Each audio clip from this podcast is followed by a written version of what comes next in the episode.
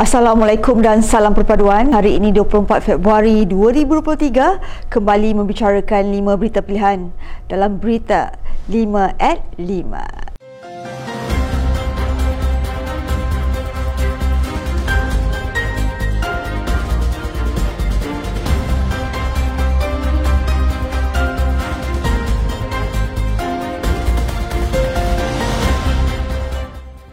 Ahli Majlis Kerja Tinggi U M N O, Datuk Seri Jamal He Baharung berpandangan bahawa pemilihan U M N O dua ribu dua puluh tiga adalah medan terbaik bagi memperkasakan semula U M N O agar parti keramat ini terus relevan di samping meraih sokongan rakyat. Menurut beliau, pilihan raya umum ke lima belas telah berlalu dan U M N O ada tempoh lima tahun untuk menyusun langkah bergerak ke hadapan bagi menampilkan wajah baru bagi mewakili parti di Parlimen dan Dewan Undangan Negeri pada masa akan datang. Beliau yang juga pengerusi Badan Pemenangan U M N O Negeri Kedah itu berkata, sempena pemilihan U M N O yang berlangsung, beliau telah mengambil ketetapan untuk bertanding dalam jawatan Majlis Kerja Tinggi U M N O.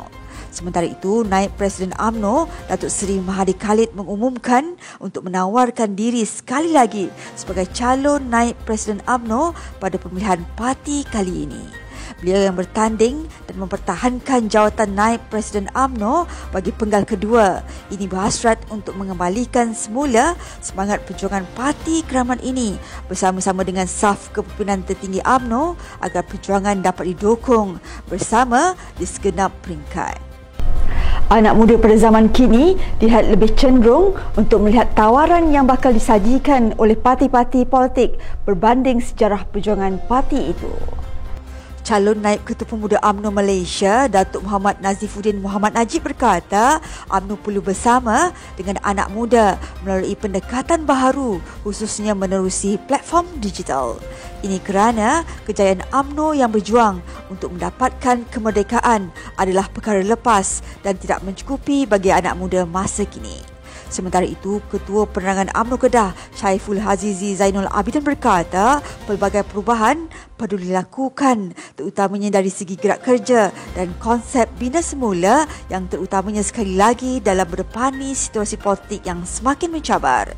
Beliau yang juga timbalan Ketua U M N O bahagian Merbok itu mengesahkan untuk menawarkan diri bagi jawatan Ahli Majlis Kerja Tinggi U M N O dan Ketua U M N O bahagian Merbok untuk terus berbakti kepada parti.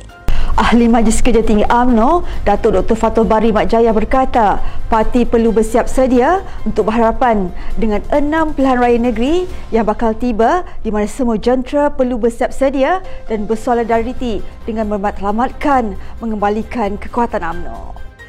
Mengulas mengenai pemilihan U M N O, dia menyarankan semua ahli dan para perwakilan untuk membuat pilihan yang tepat dalam memilih barisan kepimpinan baharu untuk kelangsungan parti itu.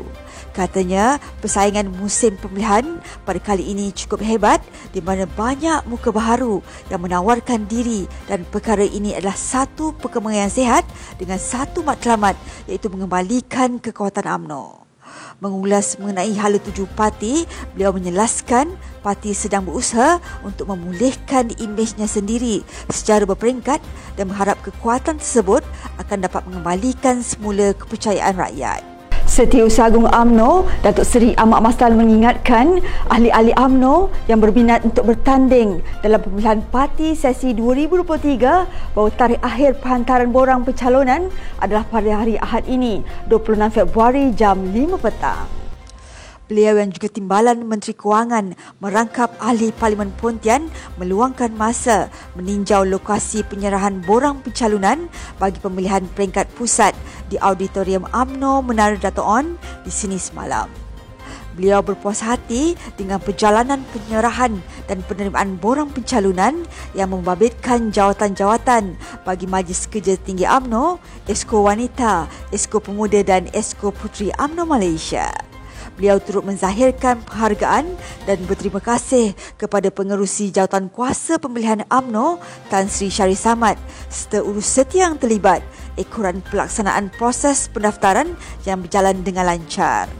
Kerusi Barisan Nasional, Datuk Seri Doktor Ahmad Zahid Hamidi berkata, pembahagian kerusi Dewan Undangan Negeri dengan parti di bawah Kerajaan Perpaduan telah mula dibincangkan bagi menghadapi pilihan raya negeri.